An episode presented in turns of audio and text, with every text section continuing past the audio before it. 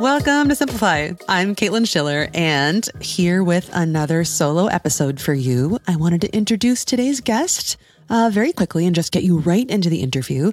It's with the wonderful Minaa B. She is a licensed social worker, she's a mental health educator, and she's author of the book Owning Our Struggles. Minaa's approach to her work is really unique because she strongly emphasizes social justice and community care and mental health.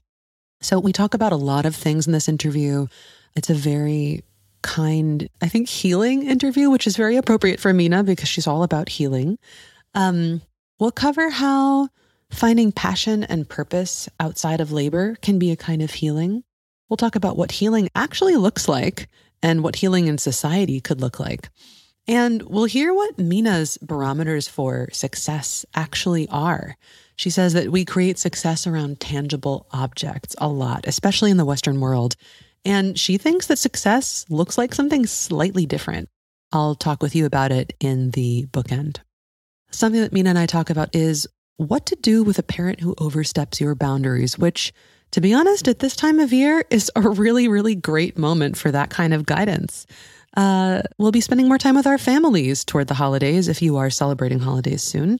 And, you know, things can get kind of heated. So she has some guidelines for how to tell when it's time to set a boundary, fight back, maybe adjust the degree of closeness with a family member who might be a little bit hostile. But mostly, mostly, this is a kind, healing conversation about healing in community and healing ourselves and how we can start on that journey. Okay, see you in the bookend.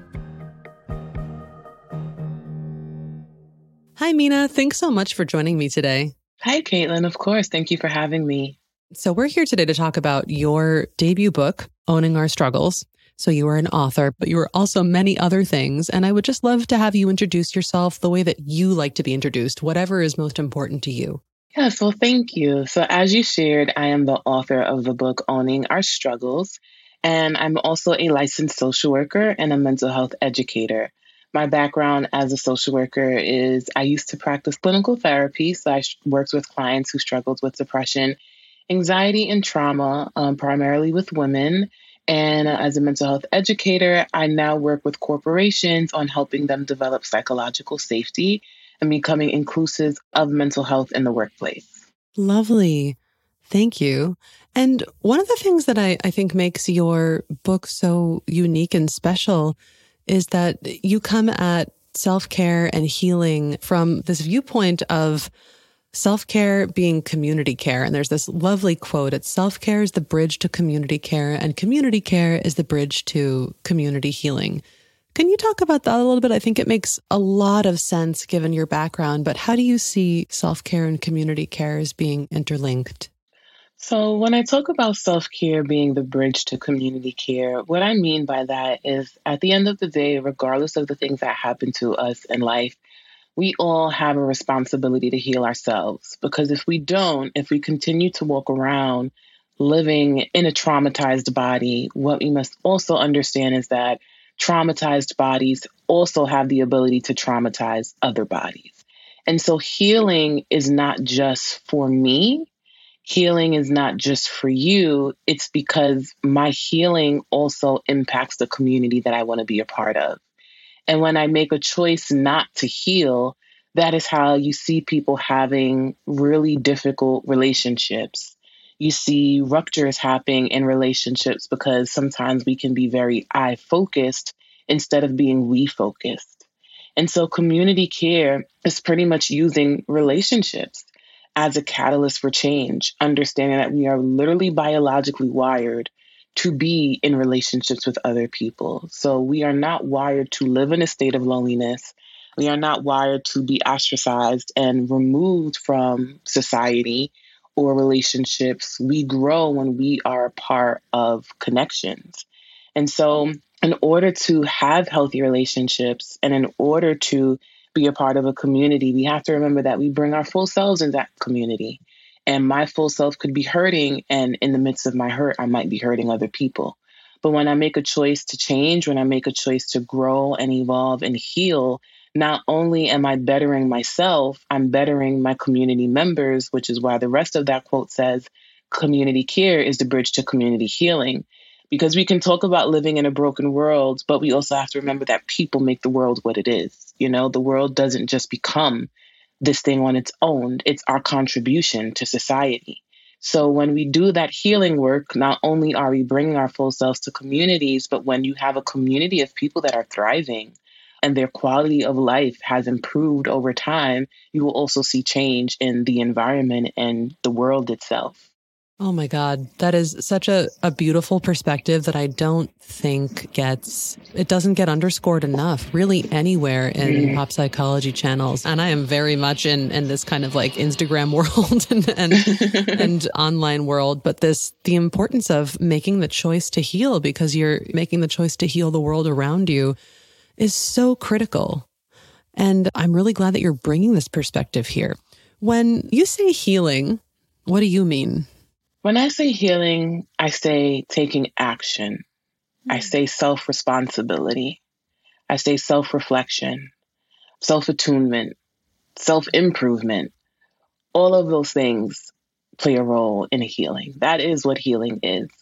It is a lifelong process and a lifelong journey because at the end of the day, life always has its struggles. And so we are always going to have to find ways to be better individuals, and we're always going to have to find ways to become more resilient to issues that we may have never faced before. But in order to do that, we have to be self aware.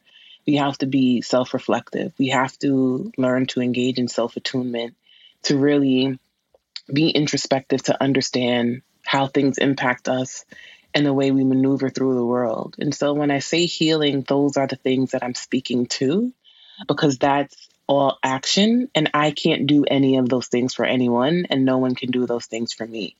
People can bring things to my attention, but if I choose to ignore them, I may not heal. You know, but if people bring things to my attention and I choose to look inward and I choose to engage in self attunement, um, where I'm being very introspective and trying to really understand how my behaviors impact other people and how barriers and obstacles and hardships impact me, I will be able to grow and evolve in life, you know? And so mm. that is mm. what I mean when I say the word healing. Mm. So, for someone who hasn't really thought all that much about healing themselves, they think they're, you know, they're pretty okay. I remember having that perspective when I was younger before I started to go to therapy. It's been years now, thinking, I'm all right, I get by. And there's this slow waking up to actually, maybe I'm not getting by as optimally as I could. What are some signs that a person might have room to take action and start healing? How would someone start to like take an inventory of that and know that maybe they've got some work to do?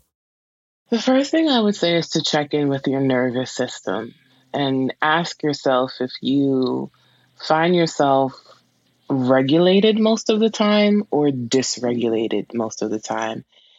What that looks like is when you are in a dysregulated state, you might ebb and flow between hypoarousal or hyperarousal. So maybe you are always in a chronic state of depression, sadness, low stimulation. And that is what um, hypoarousal looks like. But hyperarousal could look like always feeling on edge, always being anxious, always being in a panicked state. And that's what hyperarousal is. And the reason why those are core signs to pay attention to is because we are impacted by things in life. And when we are exposed to different forms of stimuli, the first part of the body that gets impacted by it is our nervous system. And so that part of the body is going to help us understand how we manage stress, for example, how we deal with burnout, how we deal with overwhelm, how we deal with really difficult circumstances. And so I think for me, what I'm really trying to redefine in my work is our metrics of success in society. Because in American culture, I find that we create success around tangible objects hence the American dream, right? Being able to have a white collar job, you make six figures, you own a home with the white picket fence, you have a nuclear family that you have engaged with and created. And I know a lot of people who use that as the metric of success. And so they tend to say, I don't need therapy, or I don't need to heal. Look at how well I'm doing. And when you ask them to define the areas in their life where they think they're doing well, it's all on these tangible outcomes, right? And then when you ask them to reflect inward and say, well, you know, what about your emotional maturity? What about your ability to have difficult conversations? What about your ability to manage your nervous system? How do you respond when you don't get your way? What happens to you when you face hardship? Right. And those, to me, the way you answer that is how I define metrics of success. Because at the end of the day, anybody can work hard enough to try to achieve these checklist items that we've been told are the American dream and the things that we were told that makes us who we are. But this is also why you have a lot of people in society who make a lot of money, own a lot of possessions, and they're still very unhappy, or they have poor relationships, or they struggle to maintain relationships. They tend to be the common denominator in all of their relationships and why those relationships might be failing. Right. And so to me, I feel like if you can't move through the world regulating yourself and being a healthy person, then those checklist items don't really matter. Oof. I couldn't agree more. And I, think it's really important to say that. One of the things that I really loved about coming to Berlin specifically was that nobody, when they met me, nobody asked me, What do you do for a living?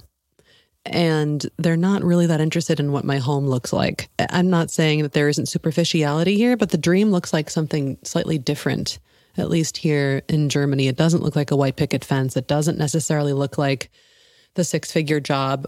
All that stuff is true, but it's also defined by how well are you? Like, are you healthy? Do you get sick a lot? How are you feeling? And do you have your next vacation planned? And where are you going? it's uh, it's really really different.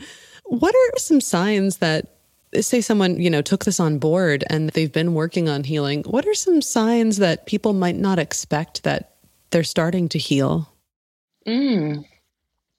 I think some common signs that come up that you wouldn't expect is grief and loss. Mm. I think a lot of people think healing is kind of like glitz and glam. mm-hmm. And so it's this pretty thing. It's always going to feel good. It's always going to be wonderful.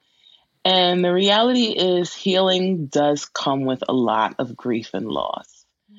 And what I'm speaking to is understanding that when you decide to heal and you decide to make different decisions, the first step is to be self aware and self reflective and investigate your history, investigate how you operate in life, and pay attention to the behavioral patterns that you have that might be keeping you stuck, keeping you oppressed, possibly oppressing others, and just keeping you in this negative cycle. You might also find that as you do that investigative work, there are people that you call friend, there are people in your life that might be your family. You might even realize it's your partner, and you might realize that there are people in your life who are negatively impacting your mental health. Mm. And so the reason why there can be a lot of grief and loss is because if you want to continue to grow and evolve, there are going to be things that you have to let go of. Sometimes it's a mindset, it could literally be the way that you think. I don't think a lot of people realize sometimes their thoughts is literally the key thing that is keeping them stuck because they thought that they knew everything and they were told that this is how things were supposed to be. I was told that the American dream is what would make me a healed and evolved person. And I'm realizing I have a lot of inner work to do and I have to shift that mindset. And maybe shifting that mindset does bring up a lot of sadness. I might also realize that now that I'm doing a lot of healing work, I normalized a lot of toxic and dysfunctional behaviors. And there are people in my life who are still upholding those behaviors and also trying to force me to engage in these particular patterns because that's how they met me. They met me when I was in this unhealthy state and they can't seem to accept to see me grow and evolve, and I might have to let those people go. I might also realize that there are people in my family system who are abusive. And this whole time, I thought it was culture, I thought it was tradition, I thought it was normal. And I'm realizing that no, like I come from a family unit that is either physically abusive or emotionally, mentally, or financially abusive. And I have to now adjust the degree of closeness, or I have to just completely shift this relationship and end it completely. And so there's so much grief in trying to evolve because you realize that you're tight fisted and you're going to have to open up those fists and let certain things go. You're going to have to realize that in order for me to take the next step, in order for me to continue to climb the ladder, I have to let go of the dead weight that is attached to me. And so I do think that that is something that a lot of people don't expect. The other thing I do want to speak to that people don't expect that still ties to this idea that people think healing is glitz and glam is that I see a lot of people believing that when they start to heal and they start to evolve, life is always going to be good. And that is not true. I find a lot of people will beat themselves up because they made a mistake. Mm-hmm. Or if they find themselves feeling depressed or sad about something, and like healing does not mean feeling good all the time. And that is the number one thing that I want people to to own and recognize. And I talk about it in my book about toxic positivity culture. That's where exactly where I wanted to go next. Please. Yeah. like toxic positivity culture has created this unhealthy belief system that healing means feeling good all the time and we discard all of the other emotions like sadness or anger or depression or dejection, all of that, we assume that those emotions have no value. And so I always have to feel good in order to thrive. And I it's just so unrealistic because at the end of the day, we're humans. You cannot eradicate an emotion. So you cannot try to heal and say, my goal is to be happy all the time. That is an unrealistic goal to try and achieve because you can't eradicate feelings. Unfortunately, no. I was talking with a friend the other day who has also gone to some therapy, and we're, we're in kind of similar life changes right now, which is getting into a, a new relationship after having been single for a really long time. And the opportunity that this experience is presenting is it's for me and for her in our own separate units here to notice that, oh, wow, I thought I was healed and I still have all this stuff that's coming up. And uh, knowing that that's okay. And of course, even if you, you are doing better and you think you're healed, the same stuff that haunted you before, it's still going to come up. You're just aware of it now and you can like maybe take a step back from it and a deep breath and choose how to react rather than just react. That's the only only difference I'm noticing. right, right. And that's the goal too. Like, you know, when hardship does come, healing is all about how do you respond to these difficult things. And it doesn't mean always responding to it and pretending to be happy about it or pretending it doesn't hurt or always striving to feel good about it. There are going to be things that are hard in life, and we're going to have an emotional reaction to those hard things. And we have to normalize that.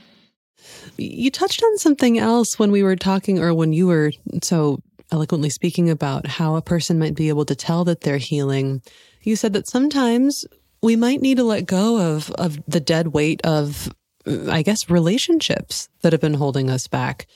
And I think one of those that just now I'm seeing talked about more is that sometimes parent child relationships with adult children are dysfunctional and hurtful. And because of acculturation to it, it's really hard to know what is permissible and what you can and should deal with and, and what you can't. And you speak to this in your book, which I was really happy to see. And I was wondering if if maybe there are a few clear signs from your perspective that tell you as an adult that you might have a toxic or emotionally abusive parent. Mm-hmm.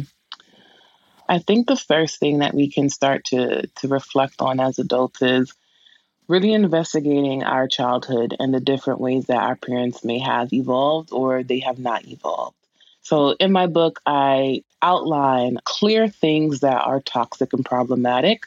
And these things are so toxic and problematic that there are laws behind this, such as child abuse and child neglect, because those things can cause severe harm to a child, even death to a child. And for those who survived it, there's PTSD involved. And so that's why there are even laws in place to say that these things are not permissible and a parent cannot treat their child like this. But what happens where you survived it and now you're an adult, you know? And nobody even knew these things were happening to you. So, in a toxic parent child relationship, I think the number one thing is sometimes the abuse still lingers. And you might have a parent who does try to engage in physical abuse as an adult that is toxic and it is still now a breach of the law because it's assault. And then you can also have parents who engage in emotional abuse. Emotional abuse, I think, in any relationship is really hard to name and call out because we sometimes normalize emotional abuse and we sweep these things under the rug. And so emotional abuse could look like someone pretty much harming you in the ways that they speak to you and so the ways that they speak to you impacts your self-esteem, it impacts how you see yourself. It could look like those little T's when we talk about trauma, trauma being the big T's and the little T's. We normally talk about the big T's being the physical abuse, the things that are overt and outwardly violent. But the things that are, co- are covert is when a parent really minimizes your feelings. A parent probably bullies you. This does happen in parent child relationships where a parent will shame their child and engage in things like disguised hostility that I outline in the book. And they might say things like, Oh man, I'm really surprised that you have a date tonight. You gained so much weight and you're so fat now. But, like, you know, I'm happy that somebody wants to date you. You know, that sounds right. And I often say, too, like the way your parents talk to you, would you tolerate a friend speaking to you this way? Because sometimes that is the number one way to discern Am I being emotionally abused by my parent? If my friend spoke to me like this, would we still have a friendship? And let's take it a step further. If my partner spoke to me like this, the person that I am in a committed relationship with, right? Even if I'm married to the person, if they started speaking to me in this way, would I think it's normal? Would I think it's healthy? Would it make me feel good? So if my parent is doing it, why do they get a pass and I want people to know that you can call your parents in and say, listen, when you speak to me this way, it hurts. When you say these things to me, it doesn't make me feel comfortable. And I think that we all have to find the courage to let our parents know these are the things that don't make me feel good. And ultimately, you know, I think a lot of people struggle with estrangement right now. Where do I cut my parent off? And that's why in my book, I outline all of these steps to say, like, do you feel like you have exhausted all of your resources before you get to a point of estrangement? Because I do think we also have to cultivate the courage to have those hard conversations with our parents, despite how uncomfortable it is to be able to say to your parent, it's really not the things that you say sometimes, it's also how you say it. And sometimes it is the things that you say, which is why I don't take correction from you you know, and it, it takes a lot of courage to say that to a parent. But I do think when we tap into that courage, we can either see a change or we may not see a change. And when you don't see a change, then you have to ask yourself, what can you tolerate moving forward? And you might have to say, maybe I have to adjust the degree of closeness with my parent, or maybe I just have to completely remove myself from this relationship because it's so damaging to my mental health. Mm-hmm. And that is unbelievably hard to, to think of, of cutting oneself off from a parental relationship, which is so wonderful that you have this entire section in your book. I, I hope that anybody listening who has questions about this will go out and grab it because I think it's a great walkthrough. Thank you for all of that. you mentioned in your introduction that a big part of what you do now is I guess, corporate workshops essentially and talking with people about how to avoid burnout and to stay well in the workplace. In chapter six, it's called The Struggle for Fulfillment. You talk about easing into rest and finding passion and purpose outside of labor. Can you just talk a little bit about that? What would it look like to find passion and purpose outside of labor? Because I imagine that some people listening wouldn't really even know where to begin with that. Mm. So, work is a system that is always going to exist. It has always existed and it's not going anywhere. And I, I, had to talk about work in my book because of those reasons. It's a mm-hmm. system that we can't dismantle. We can try to adjust the structures of work and the structures of labor. But unfortunately, it is a system of give and take where we have to commit to labor and work in exchange for money so that we can survive. So I think it's important for us to strike a semblance of balance or even a better term, harmony, where we can engage in work, but not make work be the thing that rules our life and not make work be the only thing that we have going for ourselves. Mm-hmm. I think that play, curiosity, adventure is a part of the human experience. It is a part of the healing experience. And I think that when we learn to ease into rest and we learn to disconnect and we learn to sit with ourselves, we will also be able to improve our mental health and well being. We are so entrenched in this concept of doing and labor. And even when we're having downtime, like, let me just tap your business card and I want to know what your Instagram is and all of these different things that I think a lot of us don't know how to disconnect and don't even realize disconnecting is still a choice that is available to us, you know? And I am very intentional about disconnecting from the concept of labor and the concept of work all the time and really learning to be present and enjoy um, just enjoy life in many ways Mm, I could not agree more. There was there was a brief point about six or seven years ago when I, I considered moving back to the US, to New York City actually. And I talked with a friend of mine who was living there at the time. And I said, How do you keep up with your friends? And uh, and she said, Caitlin, we don't have friends here. We have networking events. that's when I knew I was not going to leave Berlin. But to your point, you can make a choice about that. And I just I hope that for people who are listening, they suddenly become aware that they can do that because the more people mm-hmm. who notice that there's a choice to be made, I think the more that choice will be made. Yeah. And I think that the reason why I share these things, even on this call, but also in my book, is to go back to what you said around like choice. I think so many people are tired and burnt out, and we're on this cycle of doing and doing and doing so much that we forget we're not powerless people we can vote, we can riot, we can do all of these things to create change on a structural level and a systemic level, but on an interpersonal level and a self level, there still is a lot of choice available to us and free will available to us. And we have to figure out what choices align with the goals that we have for ourselves. Yes. Minaa, we're getting to the end of our time here, but I have kind of a theoretical question for you, which is what would a community of healed or rapidly healing individuals look like? What would a healthy healing community bring about that's different? Mm. I think if we could witness a, a healthy or lived through, I would say, a healthy and healed community, we would see a decrease in the loneliness epidemic that is currently happening in America right now. And we would see a decrease in that because we would have higher social infrastructures where one, people had accessibility to be able to connect with other people. We would have walkable cities, we would have things in our cities that would allow us to thrive. And then we will also have intentional human beings thriving in these cities who want to connect deeply and want to connect more with one another. I also think that we would see a decrease in the mental health crisis that we are also currently living through.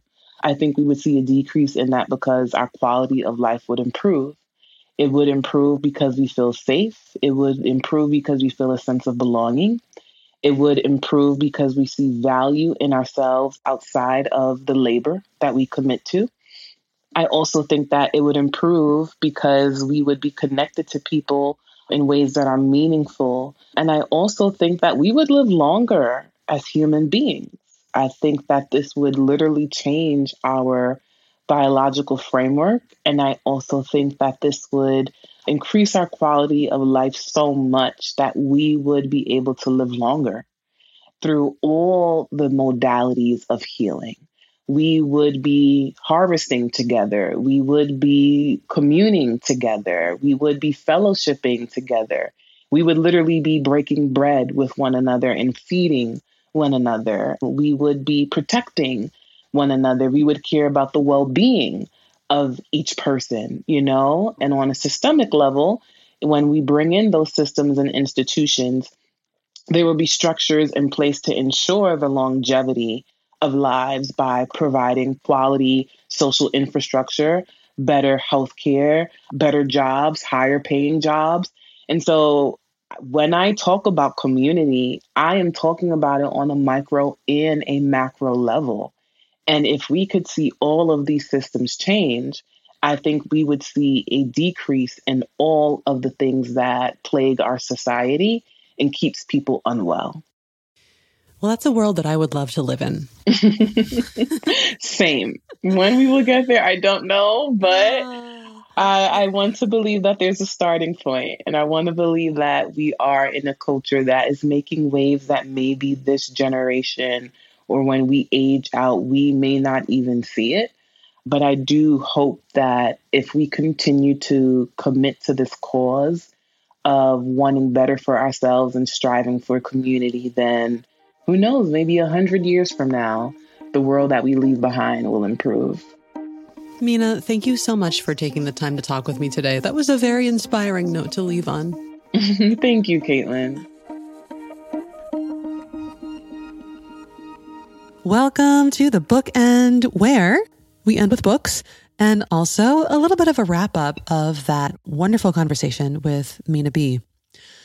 I mentioned in the intro that Minaa's metrics of success in society look a little bit different than the tangible objects that she mentions. What success actually looks like is having a regulated nervous system. And I asked her how we can tell that, that we're healing. What does it actually look like when you start to successfully heal? And she said that answering these questions gives you some kind of indication as to how that work might be going for you.